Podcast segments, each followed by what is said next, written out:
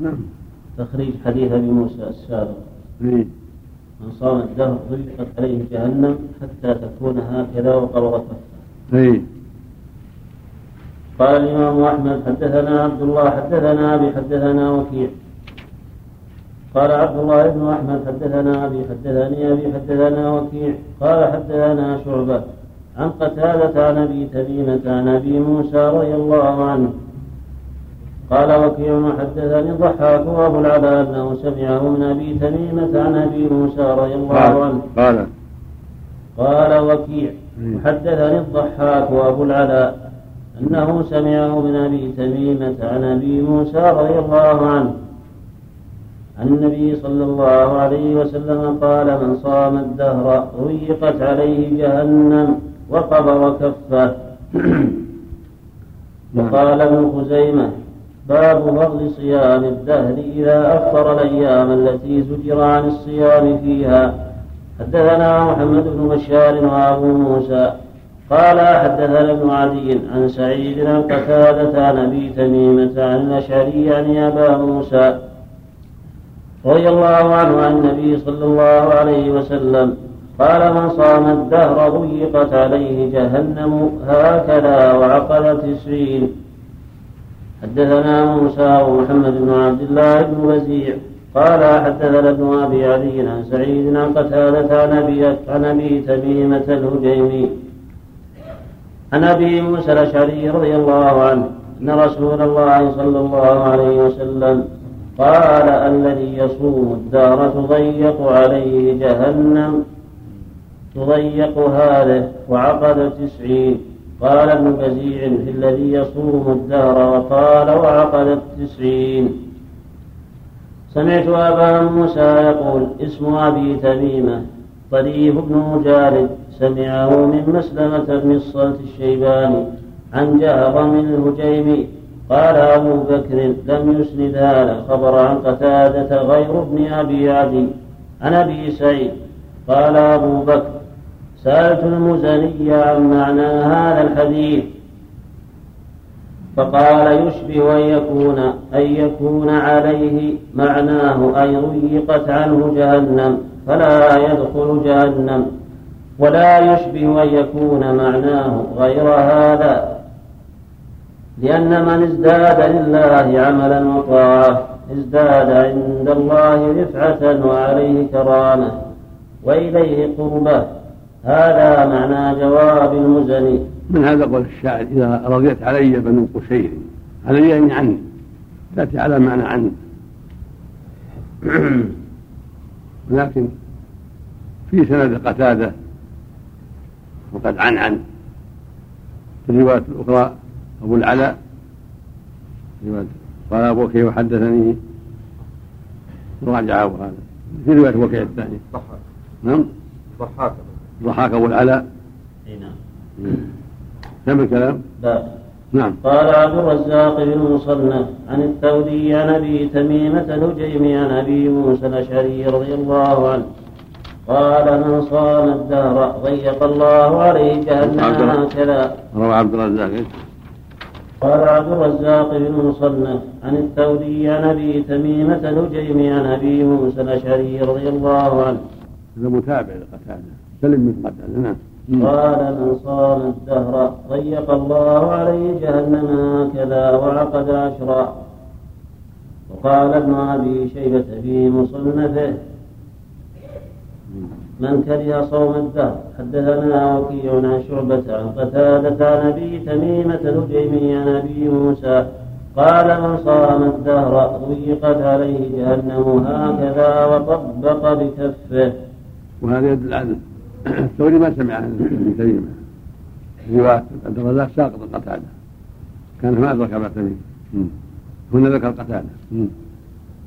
حدثنا وكيع عن الضحاك عن عن يسار سمعه عن أبي تميمه عن أبي موسى رضي الله عنه عن النبي صلى الله عليه وسلم مثله وفيه كشف الأستار.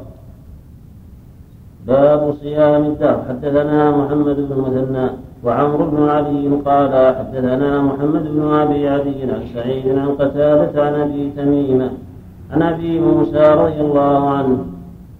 عن النبي صلى الله عليه وسلم قال كشف الأستاذ من؟ كشف الأستاذ زوائد البزار.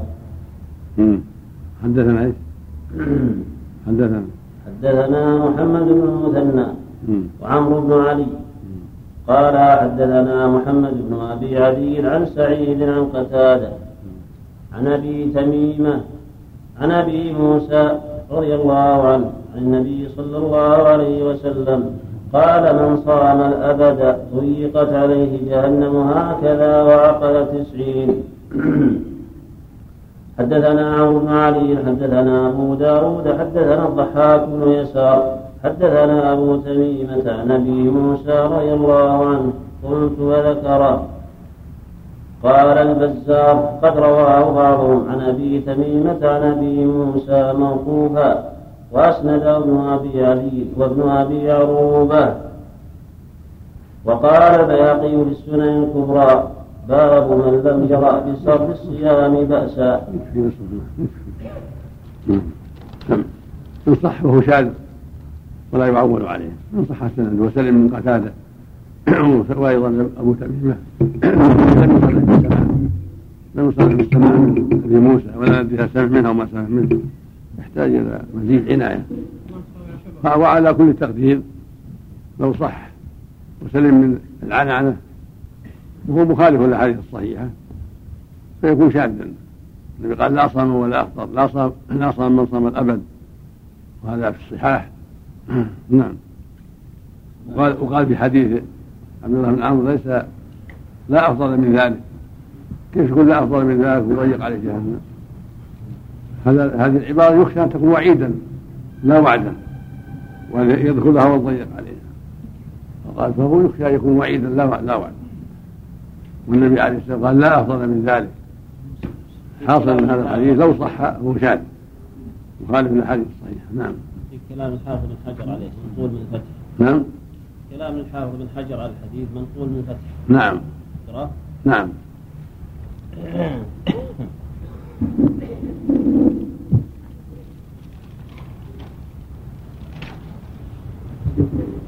قال الحافظ بن حجر رحمه الله تعالى في فتح الباري باب حق الاله بالصوم وساق حديث عبد الله بن عمرو رضي الله عنهما. قال في شرح قوله صلى الله عليه وسلم لا صام من صام الأبد. والى كراهه صوم الدهر مطلقا ذهب اسحاق وابو الطاهر. وهي رواية أحمد. وشد ابن حزم فقال يحرم. واحتجوا بحديث أبي موسى رفع من صام الدهر ضيقت عليه جهنم. وعقد بيده أخرجه أحمد والنسائي. وابن خزيمة وابن حبان وظاهره أنها تضيق عليه حصرا له فيها لتشديده على نفسه وحمله عليها ورغبته عن سنة نبيه صلى الله عليه وسلم. واعتقاده أن غير سنته أن غير سنته أفضل منها وهذا يقتضي الوعيد الشديد فيكون حراما. وإلى الكراهة مطلقا ذهب ابن عربي من المالكية فقال قوله لا صام من صام الأبد. إن كان معناه الدعاء فيا ويح من أصابه دعاء النبي صلى الله عليه وسلم. وإن كان معناه الخبر فيا ويح من أخبر النبي صلى الله عليه وسلم أنه لم يصم. فذهب آخرون إلى جواز صيام الدهر وحملوا أخبار النهي على من صامه حقيقة. فإنه يدخل فيه ما ما حرم صومه كالعيدين. وهذا اختيار ابن المنذر والطائفة. وروي عن عائشة رضي الله عنها نحوه وفيه نظر. لأنه صلى الله عليه وسلم. قد قال جوابا لمن سأله عن صوم الدهر. لا صام ولا أفطر. وهو يقدم بأنه ما أجر ولا أثم ومن صام أياما محرمة لا يقال في ذلك. لأنه عندما أجاز صوم الدهر إلا الأيام المحرمة يكون قد فعل مستحبا وحراما. وأيضا فإن أيام التحريم مستثناة بالشرع غير قابلة للصوم شرعا فهي بمنزلة الليل وأيام الحيض فلم تدخل في السؤال عند من علم تحريمها وذهب آخرون إلى استحباب صيام الدهر لمن قوي عليه ولم يفوت فيه حقا وإلى ذلك ذهب الجمهور. وأجابوا عن حديث أبي موسى المقدم ذكره بأن معناه ضيقت عليه فلا يدخلها. فعلى هذا تكون على بمعنى أي ضيقت عنه.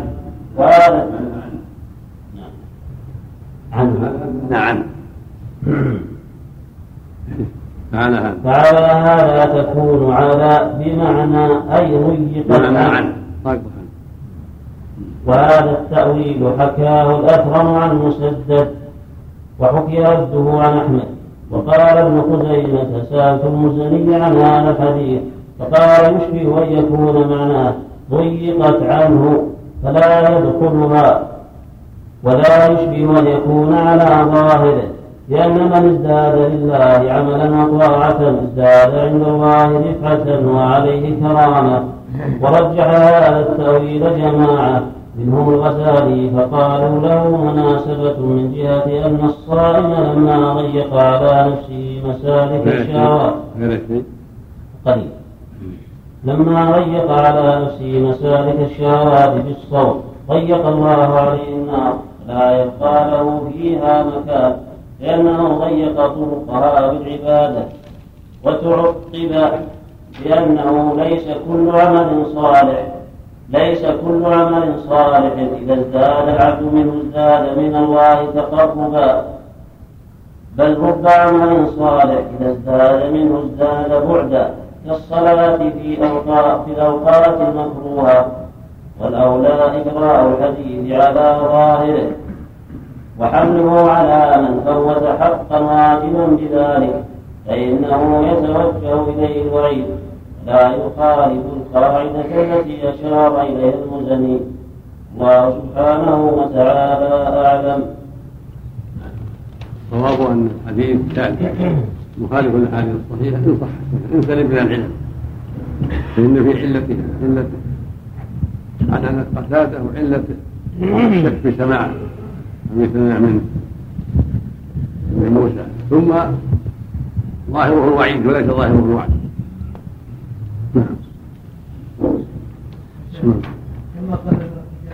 نعم ما له حد محدود نعم. ليس له حد محدود. نعم. بسم الله الرحمن الرحيم. الحمد لله رب العالمين. والصلاة والسلام على أشرف الأنبياء والمرسلين نبينا محمد وعلى آله وأصحابه أجمعين. قال الإمام ابن القيم رحمه الله تعالى وأما الكلام فإنه فإنه شرع للأمة حبس اللسان عن كل ما لا ينفع في الآخرة. وأما الكلام فإنه شرع للأمة حبس اللسان عن كل ما لا ينفع في الآخرة. وأما فضول المنام فإنه شرع لهم من قيام الليل ما هو أفضل من السهر وأحمد وأحمده عاقبة. قبل هذا في الاعتكاف. نعم. في الاعتكاف. نعم. قبله فالقول الراجح بالدليل الذي عليه جمهور السلف أن الصوم شرط في الاعتكاف وهو الذي كان يرجحه شيخ الإسلام أبو العباس ابن تيمية رحمه الله. نعم. وأما الكلام فإنه شرع للأمة حبس اللسان عن كل ما لا ينفع في الجملة. للأمة. للأمة. إي نعم. نعم نعم. فإنه شرع للأمة حبس اللسان عن كل ما لا ينفع في الآخرة. وأما فضول المنام فإنه شرع لهم من قيام الليل. ما هو؟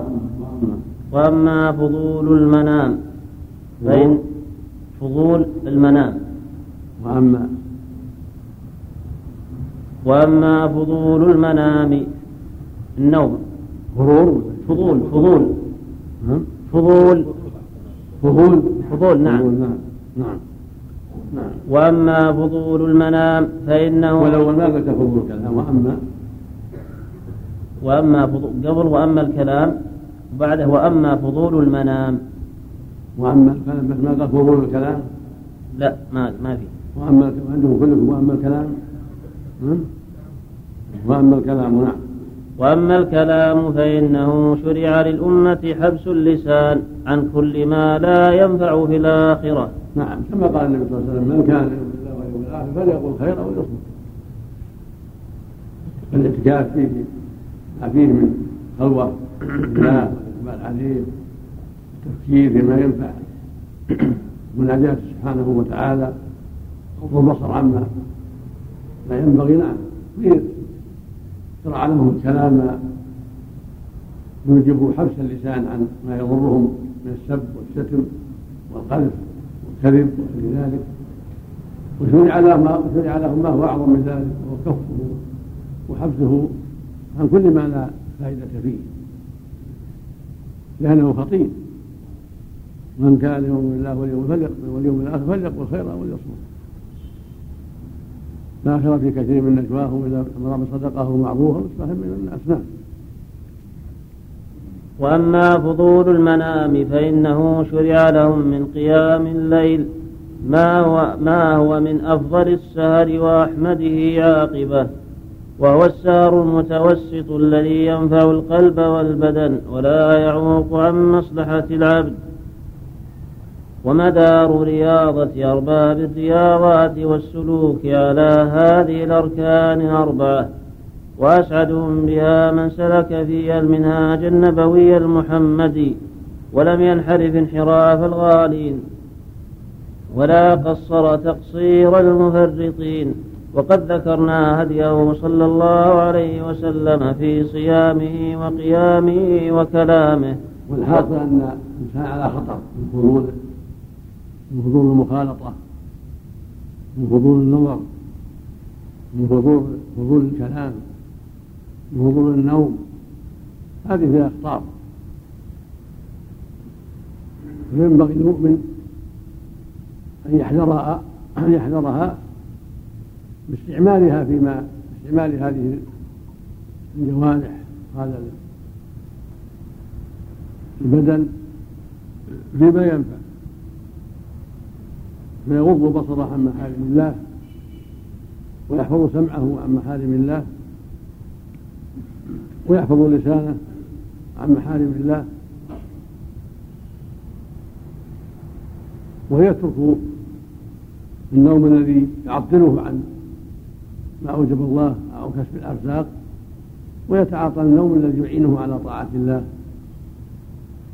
فينام في الليل وفي الأوقات التي يناسب بها النوم لحاجته إليه ويستيقظ في الأوقات التي يجب أو ينبغي فيها الاستيقاظ لعبادة ربه أو لكسب رزقه. كما غض بصره وحفظ سمعه وفرجه ولسانه ووقته عما يضره تم السعادة نعم.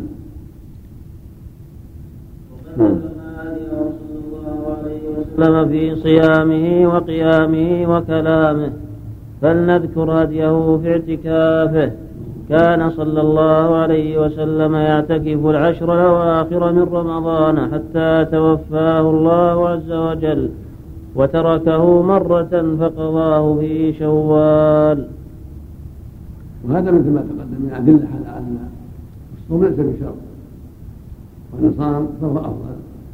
وإن اعتكف بدون صوم هذا هو الصواب لا حرج في ذلك. يقول ابن عباس ليس أمر في صوم إلا يجعله عن نفسه. ولأن الأصل عدم وجوب الشيء إلا بدليل. قول اعتكف صائما ما يلزم منه أن يجب الصوم في الاعتكاف مع ثبوت أنه اعتكف عشر من شوال ولم يثبت أنه صام فيها. وقال لعمر اعتكف ليله الآخر يوما ولم يأمره بالصيام.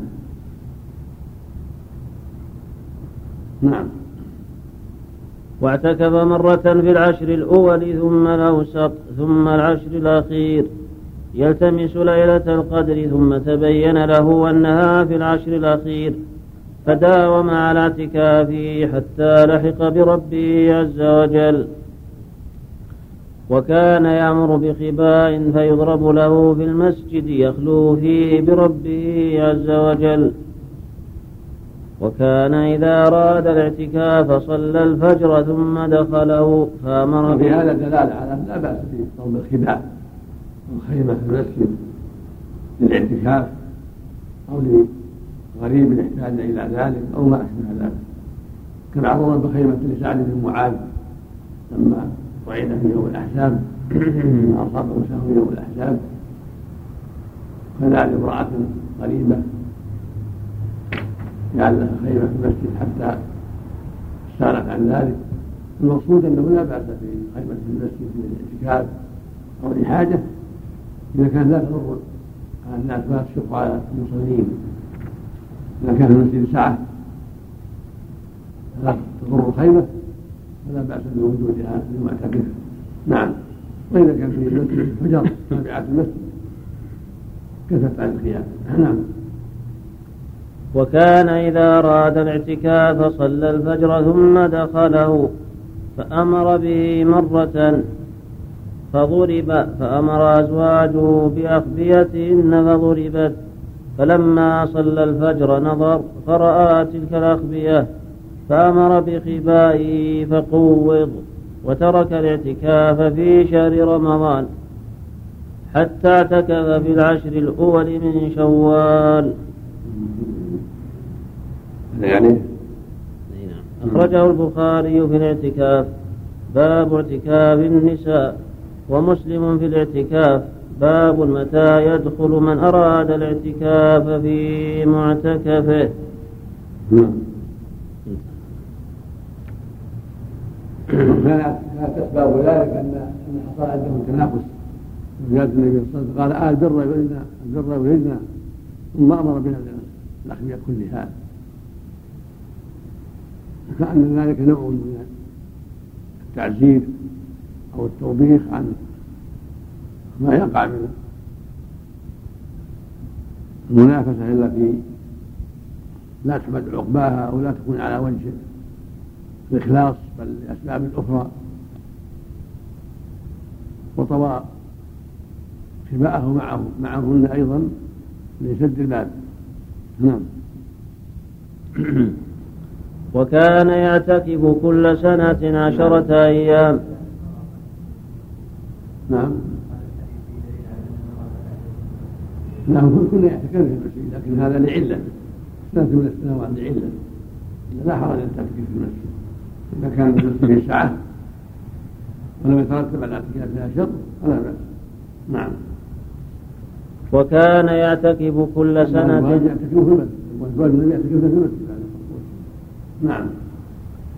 وكان يعتكف كل سنة عشرة أيام فلما كان في العام الذي قبض فيه اعتكف عشرين يوما.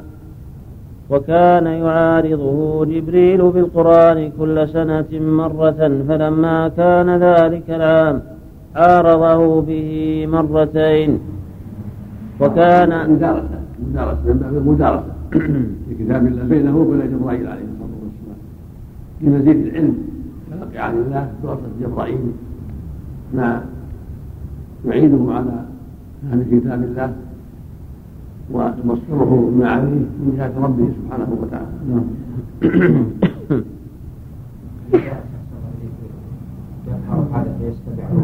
هذا هو. نعم. يقرأ هذا ويستمع هذا ويقرأ هذا ويستمع هذا. نعم. نعم. وكان يعرض عليه القرآن أيضا في كل سنة مرة فعرض عليه تلك السنة مرتين. وكان إذا اعتكف دخل قبته وحده. وكان لا يدخل بيته في حال اعتكافه إلا لحاجة الإنسان.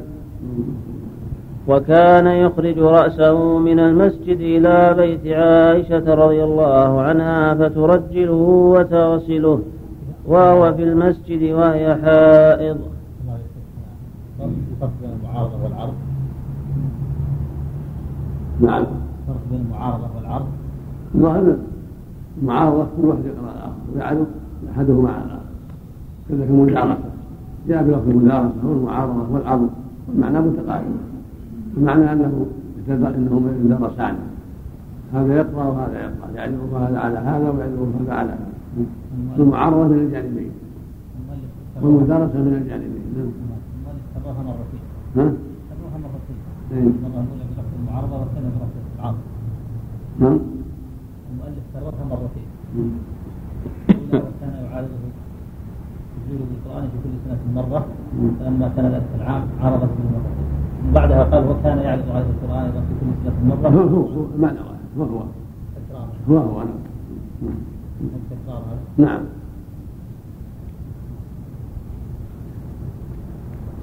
وكانت بعض أزواجه تزوره وهو معتكف. فإذا قامت تذهب قام معها يقلبها وكان ذلك ليلا. واحتج بهذا العلماء على أنه ينبغي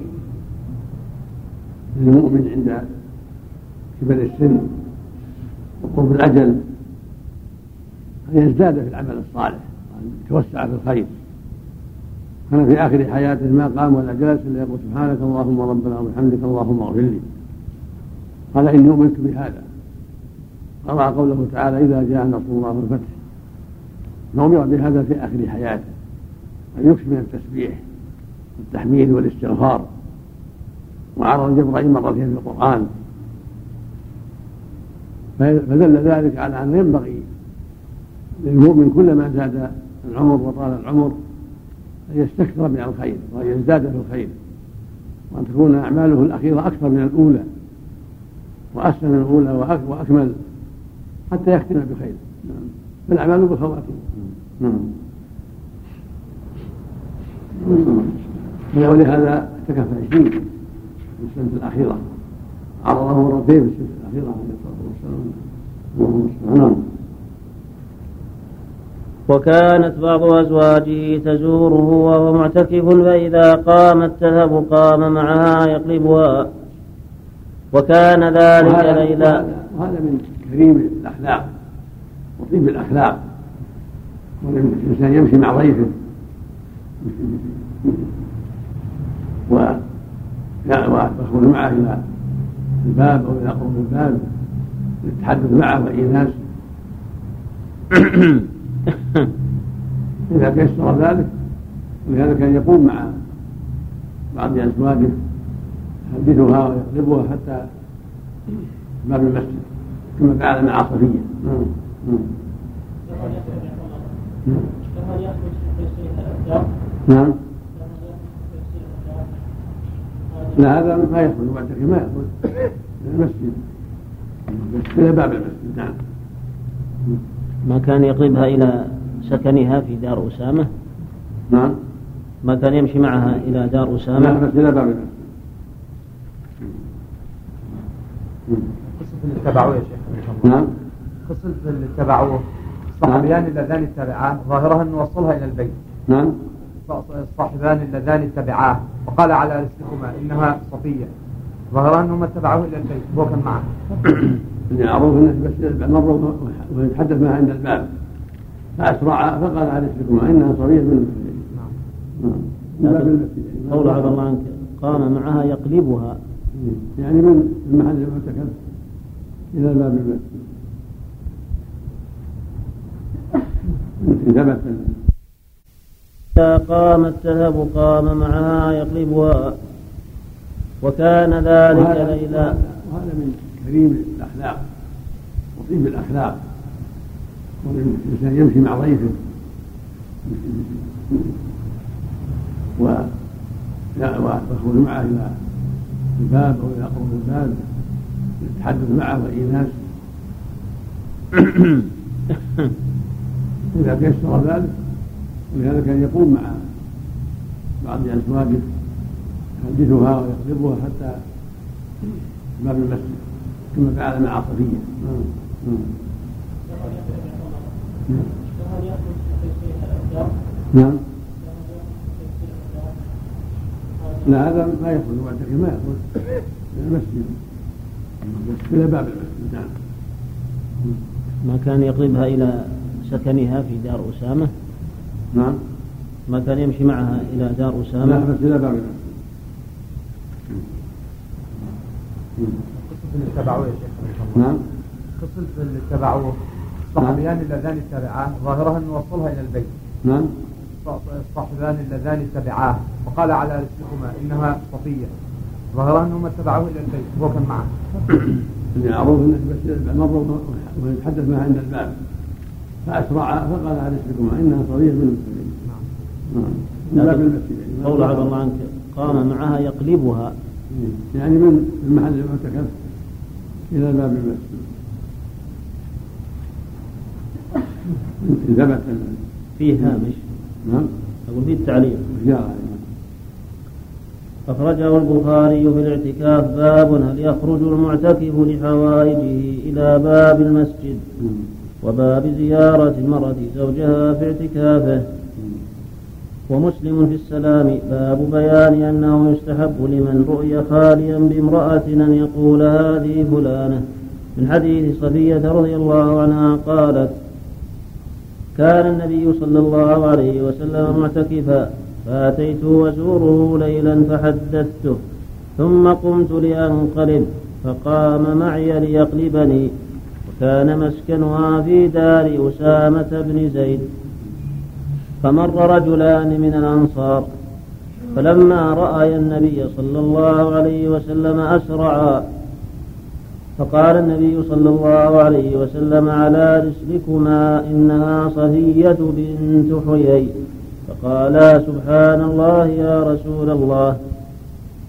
قال إن الشيطان يجري من الإنسان مجرى الدم وإني خشيت أن يقذف في قلوبكما شرا أو قال شيئا.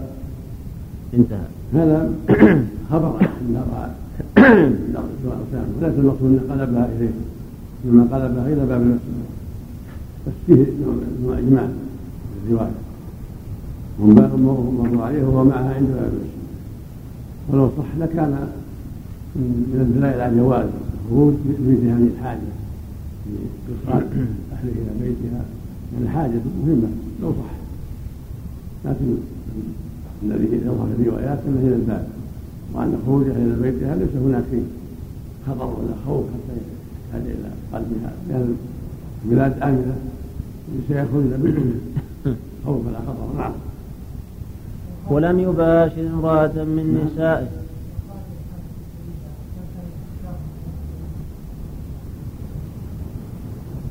من الحاجة لا بأس خروج الحاجة لحاجته بول أو غائط أو وضوء أو غسل من بيته أو أكل شرب إذا كان لا يتابع إليه. لا أما الخروج لحاجة يقطع الطواف يبتدي من جديد. يعود عليه يبتدي من جديد. نافلة وخروج الرجال لا من باب النوافل. إذا خرج بدون حاجة انقطع. إذا خرج فهو اعتكاف من جديد. إلا إذا كان إلا إذا كان نذر النذر يكون فريضة. النذر نعم. خروج بعض المعتكفين من الحرم يغتسل في الحمامات دون التبرد أو النظافة. هل يكون هذا من الحاجة؟ إذا كان تبع الحاجة إذا كان تبع قضاء الحاجة من بول أو غائط ينبغي يكون تبع. قد يقال إن الحاجة قد يضطر إلى مع الحر في الحاجة لا بالحاجة قد يكون الحر شديدا يحتاج إلى ذلك ويسمى حاجة. نعم. يخرجون للاكل مطاعم هذا. هذا وجود ما قد يحتاج إلى سحور يحتاج إلى اكل. ليس كل احد يتيسر من يأتي اليه إذا تيسر من يأتي اليه كان ذلك أنسب. وإذا خرج من أجله في حاجة. نعم. نعم.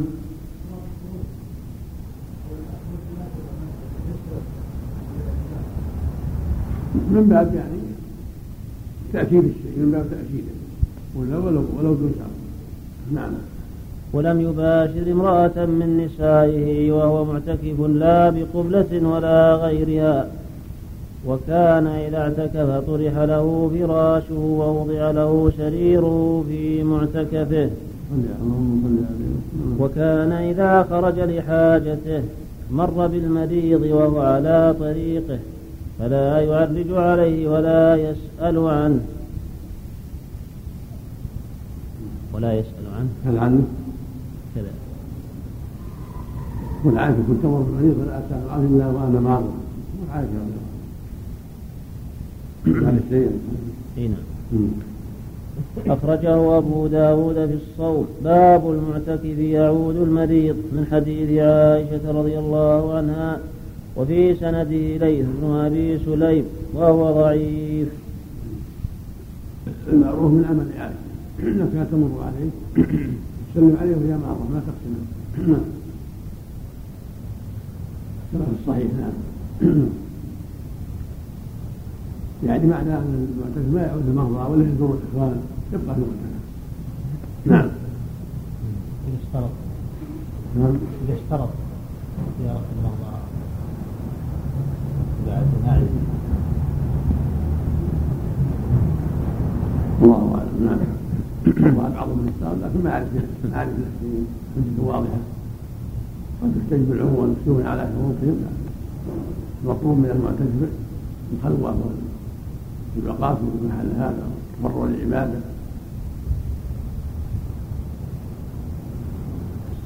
فهل يزول هذا المشروع بالاشتراط هذا محل نعم. الله أعلم. نعم. نعم. واعتكف مرة في قبة تركية. والله لا بأس. ان خرج. بعد زوجها وامه نافله يكون خروجها اعظم من بقاء في الاعتكاف وهو لازم من الاعتكاف أما إذا كان نذر ينبغي أن لا يخرج إلا لما نص عليه النبي عليه الصلاة والسلام. لأن النذر فريضة. أما إذا كان اعتكاف نافله وهو نذر فالأمر به أوسع. نعم الحاجة لأن حاجة الخروج مع أبيه أو أمه قريبة أو مع عالم أو مع ناس كان له أهمية حقه. تعتبر حاجة قوية. نعم. تنزل النوم. نعم. إذا كان شق عليه النوم في المسجد في شدة الحر وخرج للنوم. هل يكون حاجة؟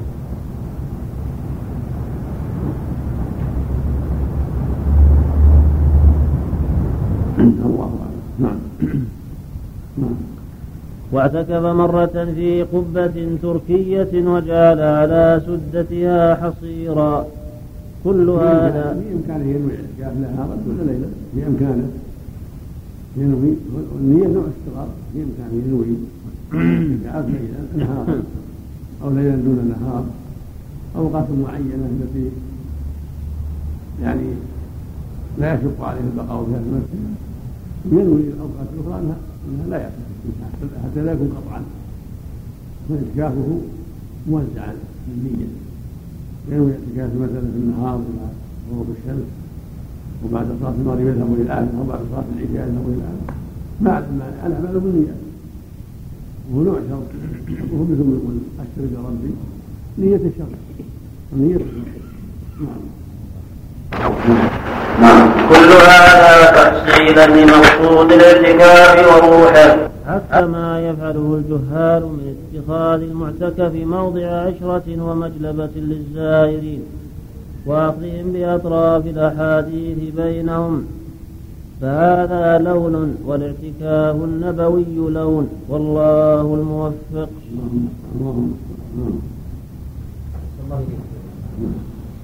نعم بعده فصل في هدي صلى الله عليه وسلم في حجه وعمره. نعم. بعض الناس يعتكفون في الحرم ويبقى غالب وقته في النوم وكلام وغيره. ولو لم يعتكفوا قد يكون انشط للعباده وغيره. لما اشار مؤلف أو لما اشار مؤلف الاعتكاف تفرع العباده ولا للسواليف ينبغي المؤمن يعرف قدر الاعتكاف ولا لا, لا ينظر يعني هو معتكف لكن ينبغي له يعمر اعتكافه بما ينفعه. وإذا كان يغلب عليه النوم لأن مثلا ليس بطالب علم وليس من يقرا القرآن وقد يغلب عليه النوم. نعم. ايهما يعني اولى بلغوا العبادة ام الظاهر يقول الله هو فهو اصلح لقلوبهم فإذا كان نشاطهم في هذا الاجتماع فهذا خير. فيكون الاعتكاف من أسباب الخير. لهم وإذا كان يرى أن انفراده بنفسه وقراءته القرآن استغاثه بالتسبيح والتذكير والتفكير أو مطالعة في نفسه يكون يرى أن هذا أصلح لقلبه فعله يفعل ما هو أصلح لقلبه وأكثر من في الخير. نعم. بسم الله الرحمن الرحيم. الحمد لله رب العالمين والصلاة والسلام على نبينا محمد نعم. يشترط لا بد من الاقتداء وأنتم عاكفون في المساجد. الاعتكاف في المساجد لا يعتكف لا يعتكف يكون في المسجد لا يعتكف يتعبد في بيته حيث شاء الله. الحمد لله.